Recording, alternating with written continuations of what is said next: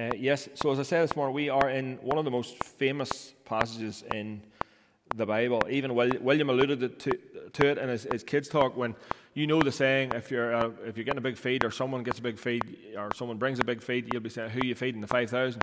Everybody knows this passage. And again, this is one of Jesus' supernatural signs pointing us towards who he is, telling us who he is as God. But let me pose a question to you before we begin this morning. Do we genuinely, we've just said it, do we still believe, do we believe that God does miracles today? Do we believe that? Have that in your mind as we move through this text this morning. Have that in your mind. Because I, well, I want to say this I have categorical proof this week that miracles still do happen. Uh, my, my car passed MOT, so uh, that genuinely is a miracle. So the BM's with us for another year. But do you believe they happen? Or is this just some sort of intellectual assent we have? Yeah, we see it in Scripture. Yeah, we say it happens. But do we actually believe it? Do we actually believe it? Let me set the context for us here. John, I always want to remind us of this as we move through John. John sets it up and tells us at the very end why he wrote this gospel.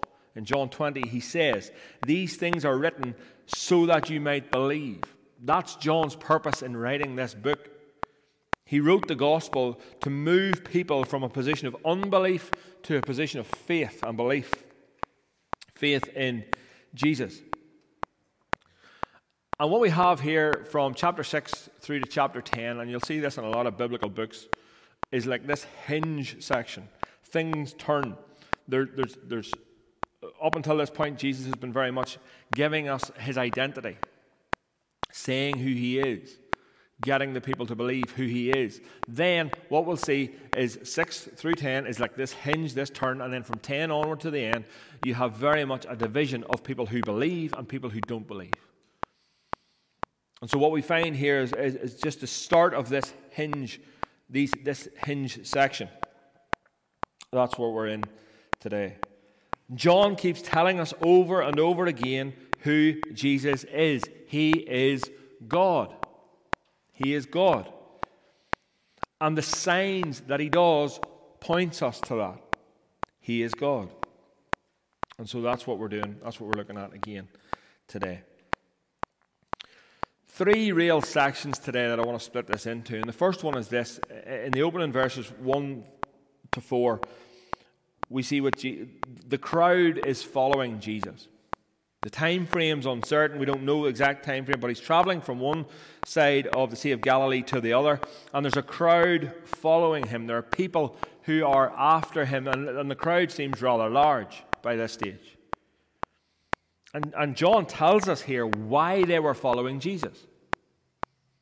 Why were they following Jesus? John says, because they saw the signs that he was doing on the sick. They saw the signs and they were following Jesus. Right.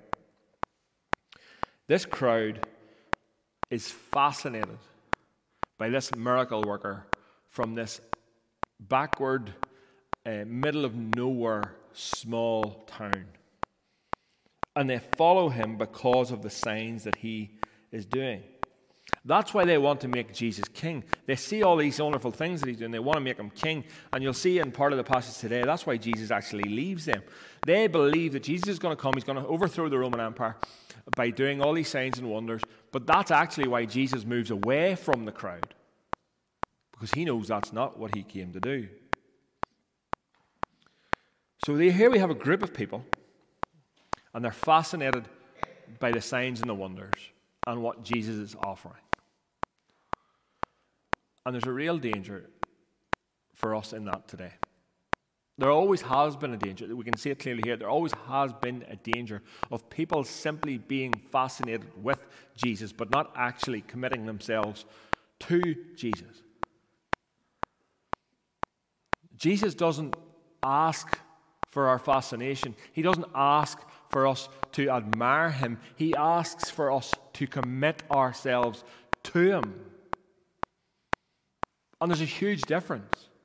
There will be many, many people. We, we mentioned it last week when I mentioned uh, the, the Islamic faith. There will be many, many people who admire Jesus, who admire his teachings, admire him as a person, but will never spend eternity with him because they have not committed themselves to him.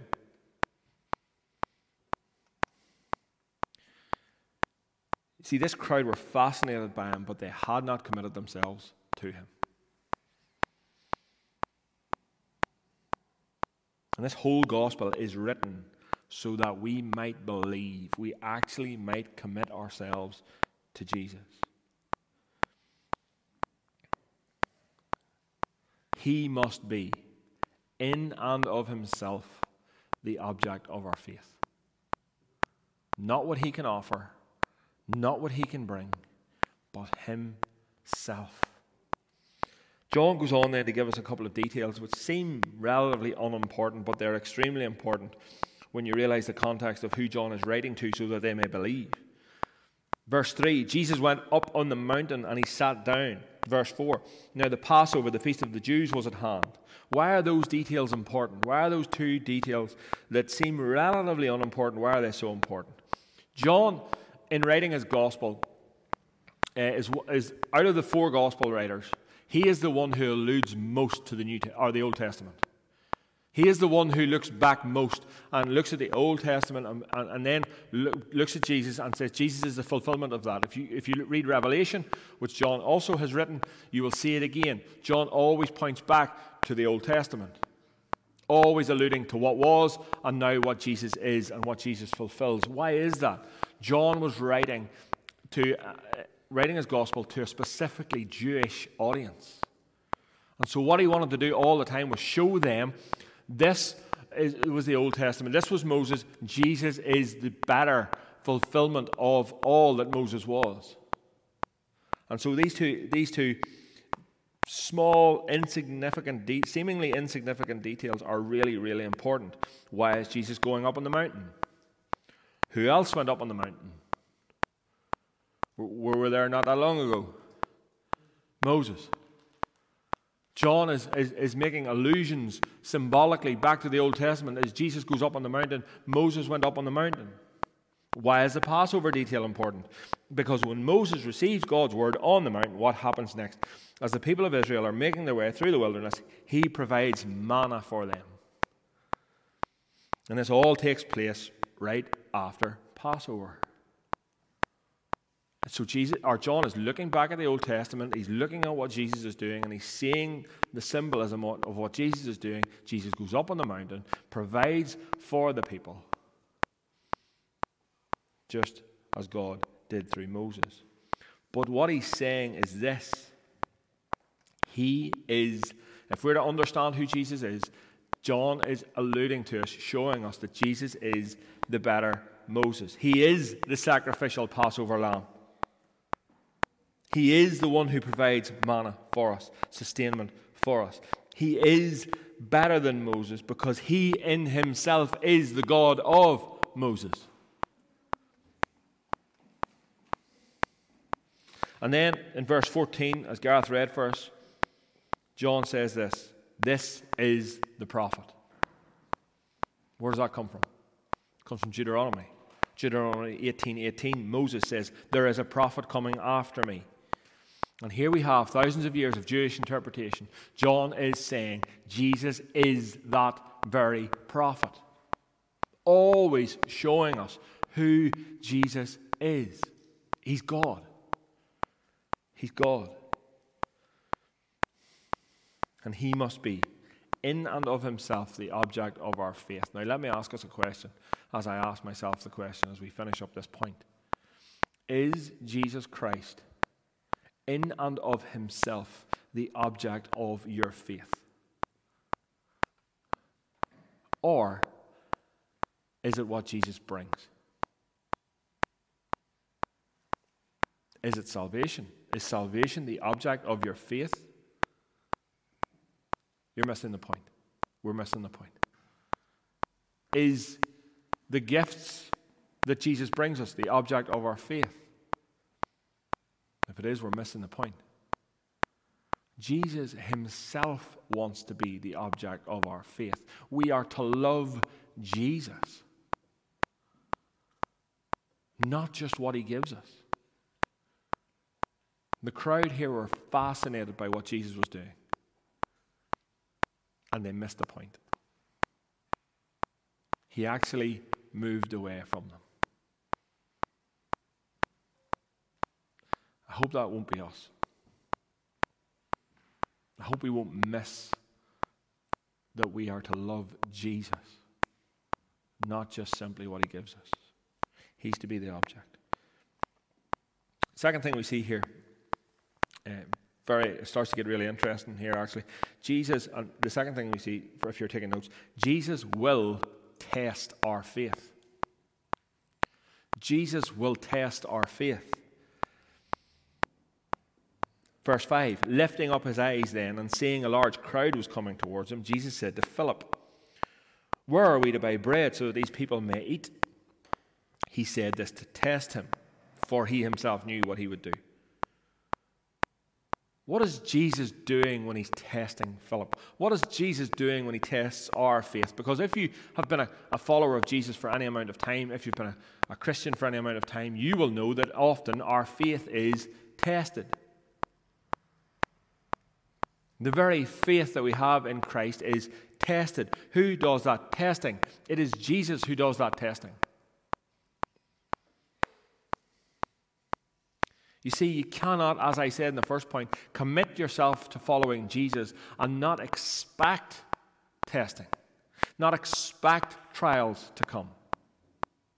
They're guaranteed testing is guaranteed. It might be circumstances, it might be trials, it might be our own unbelief, but if we are following Christ, if we've committed ourselves to Him, we will be tested. Here we see Jesus testing one of the disciples. Why would we think that that wouldn't happen to us?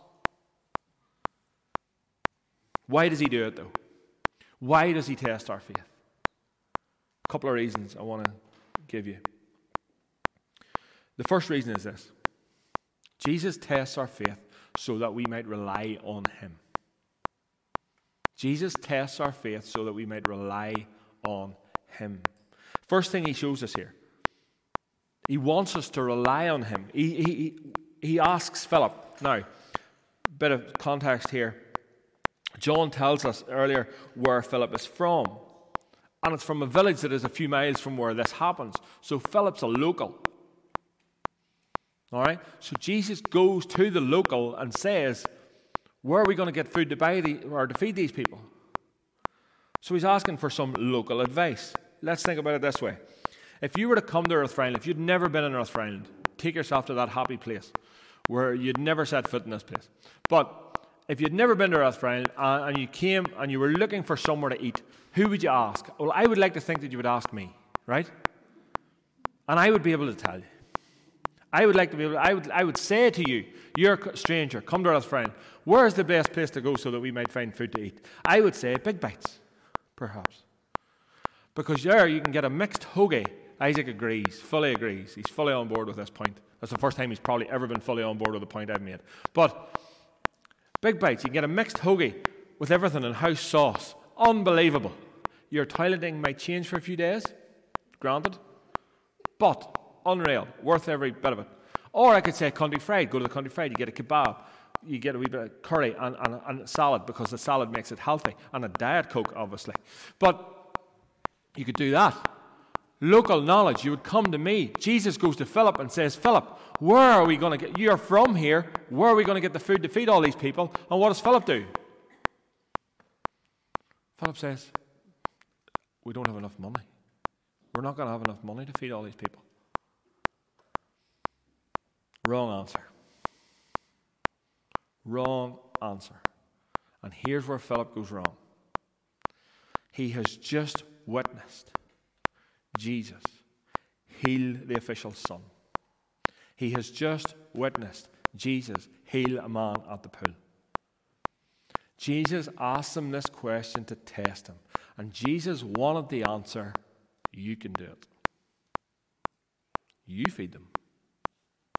But Philip is, falls into the trap that every single one of us, I would imagine, fall into at a certain time or, or at any time. The test comes, the problem comes, the trial comes, and we try to manage it. And we try to work it out. And we try to figure out the process. And Jesus is standing here all the time saying, It's me, I'm here. I'm the answer. Philip, unfortunately, gets it wrong. He's going to manage it. He's going to try to come up with the, the, the math to figure out the money, how much this is going to take to solve the problem. And that is not what Jesus wants. Jesus wants him to come to say, I depend on you. I rely on you. You do it. And as we said at the start, we come in here this morning and there's a myriad of problems in the room. There's a myriad of situations of life going on where you don't possibly see an answer, but you're trying to figure it out.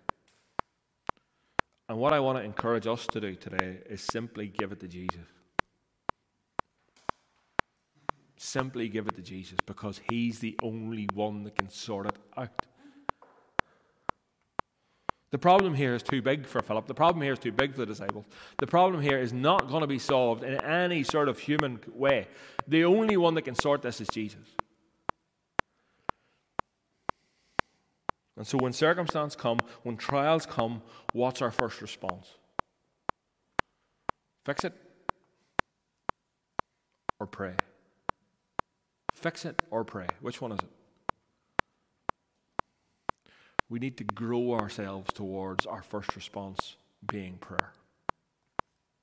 Our first response. I need you, Jesus. So, the first thing, the first reason why Jesus tests our faith is to get us to rely on Him. But the, the second reason, and I want this to encourage you this morning, is to strengthen our faith. Is to strengthen our faith. And it's because of who He is and the way that He tests, we can have confidence in who He is. Look at this.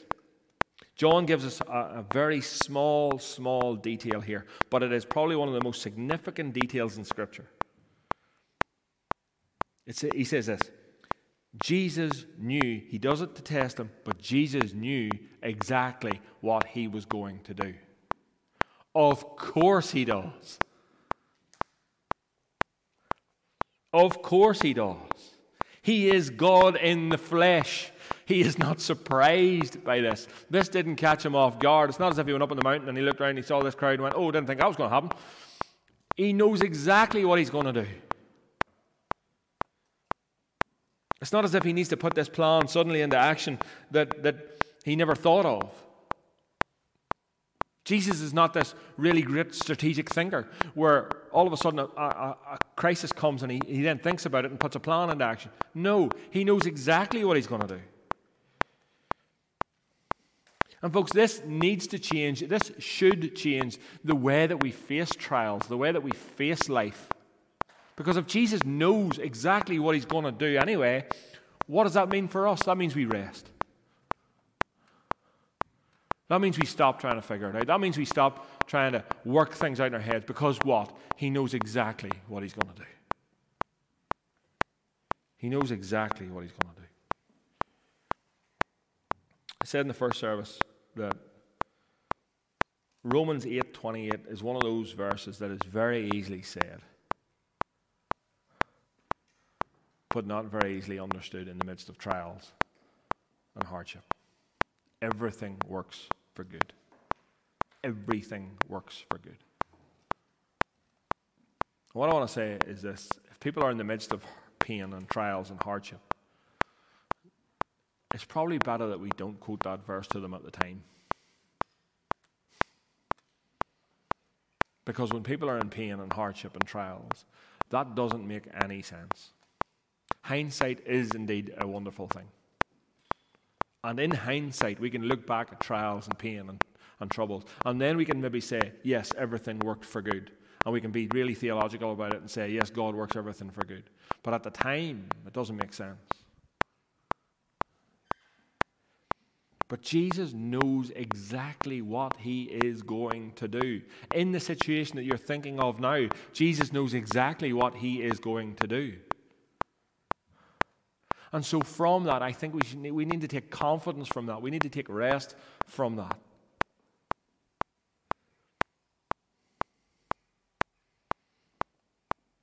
I want you to be encouraged by that. Some people will find that really hard to be encouraged by because you're a fixer. But I want you to be encouraged. Jesus knows exactly what he's going to do. And this should strengthen our faith. This should strengthen our faith. Jesus tests us so that we might rely on him.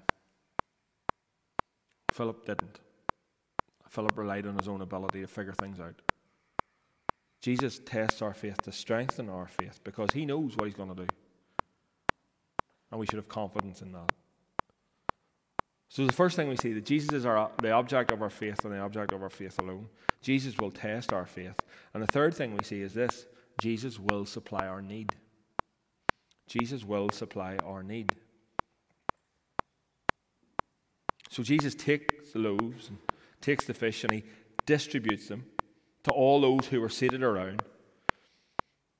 And there is an abundance in what Jesus provides. An abundance. We're told that there's 12 baskets lifted up. And again, most scholars think that, that what John is doing here is, is making an Old Testament uh, symbol illusion of the 12 tribes of Israel gathered around God.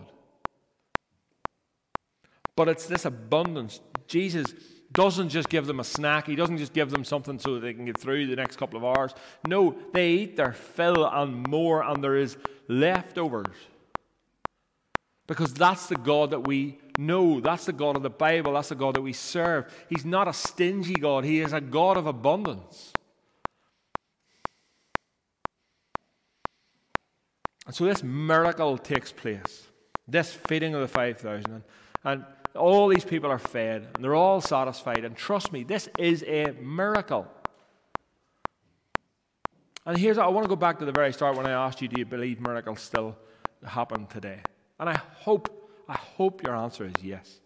Even though, as I said when I prayed, we don't appeal to our experience, we don't appeal to our circumstance, we appeal to the Word of God, and we look at the Word of God and we say, yes, miracles happen, and yes, they still do. A lot of people don't believe that. A lot of biblical scholars don't believe that. Don't believe that miracles happen today. I'm going to tell you now one way in which a well respected 20th century biblical scholar tried to talk away this miracle. Right? These are intelligent people. These are people who are far smarter than I have, probably about five degrees, a PhD, whatever. And listen to the way that they try to talk away the miracles of Jesus. Listen to this. Here's what happened Jesus had a secret cave behind him. There you go. Jesus had a secret cave behind him filled with ormo bread. He didn't say that. I added that wee bit. That's the best they can do. Well respected biblical scholars can that's the best they can do to talk away the miracles of Jesus. He had a secret cave. It must have been like the bat cave or something. And it was back there, and all of a sudden he had this pre planned, and he went, because obviously they can't really read the text as plainly as the text is, because Philip obviously. I'm sure Jesus, if he had had that secret cave back there, would have employed the disciples to fill that cave with the bread beforehand. But Philip was obviously unaware of this. He didn't know about it. But that's the best they can do. Now, we can laugh at that and take a good laugh at it because we should laugh at it because it's ridiculous. But are we any different? Are we any different? Are we just like those biblical scholars? We just wouldn't say we are, but are we like them in that we have some sort of intellectual assent to miracles happening, but we don't really believe that they do in our hearts. Because very easily we can fall into that trap.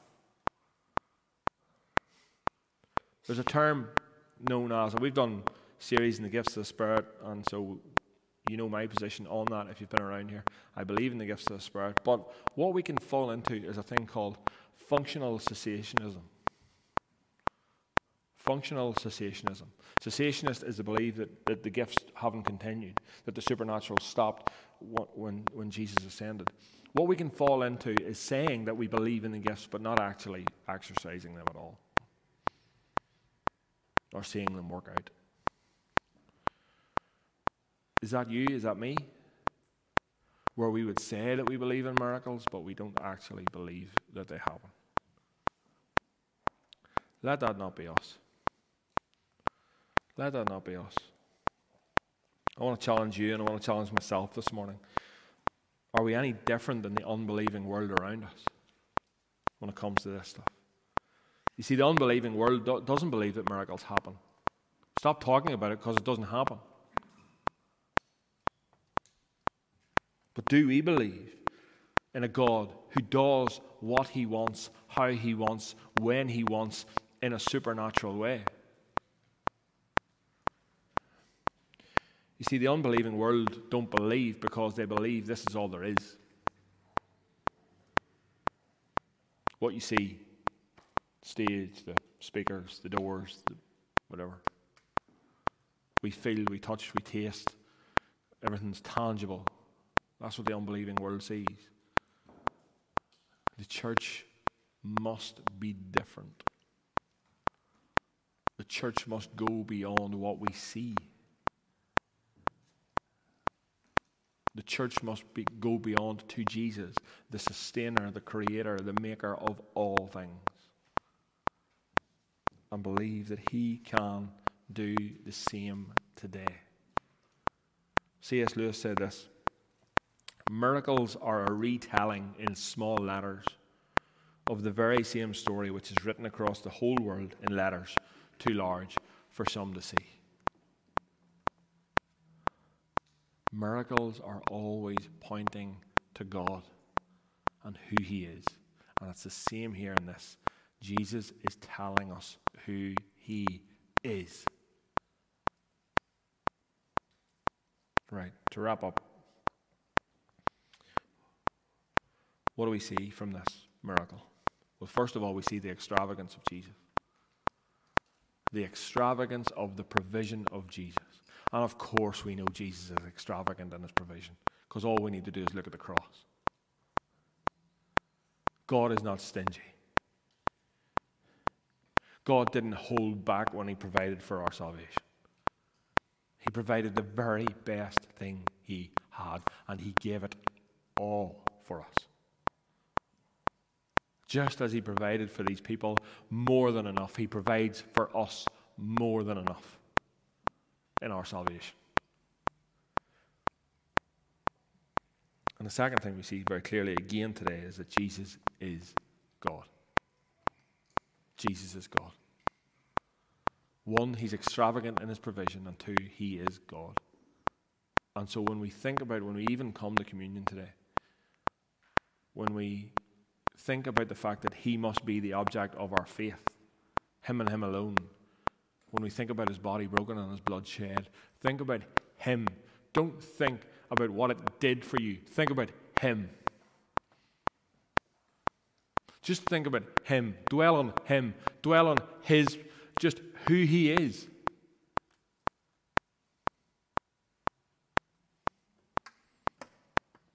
Come worship Him.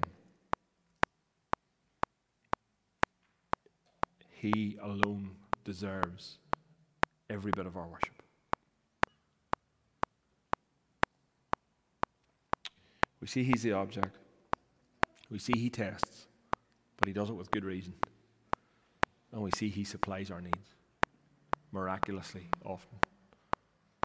Let me pray first, and then we're going to have communion together. Father, again, we thank you for your word that always, always, always, always points us to Jesus. We thank you that you've given us these signs and symbols that, again, point us to Jesus. Communion points us to Jesus. And so, Father, as we worship the Trinitarian God now, you have told us that the Son is to be worshipped and adored and honored equally to you. And so, help us do that. Help us give him his place. Help us love. Help us love him for who he is. Thank you. In his, his beautiful name we pray. Amen. And so, if you are a follower of Jesus this morning, I invite you to come to remember the Son, to worship him, to give him glory, to give him honor that he deserves. We do that through taking the symbols of the bread and the cup uh, the bread symbolizing his body, which was broken for us, the cup symbolizing his blood that was poured out extravagantly for us.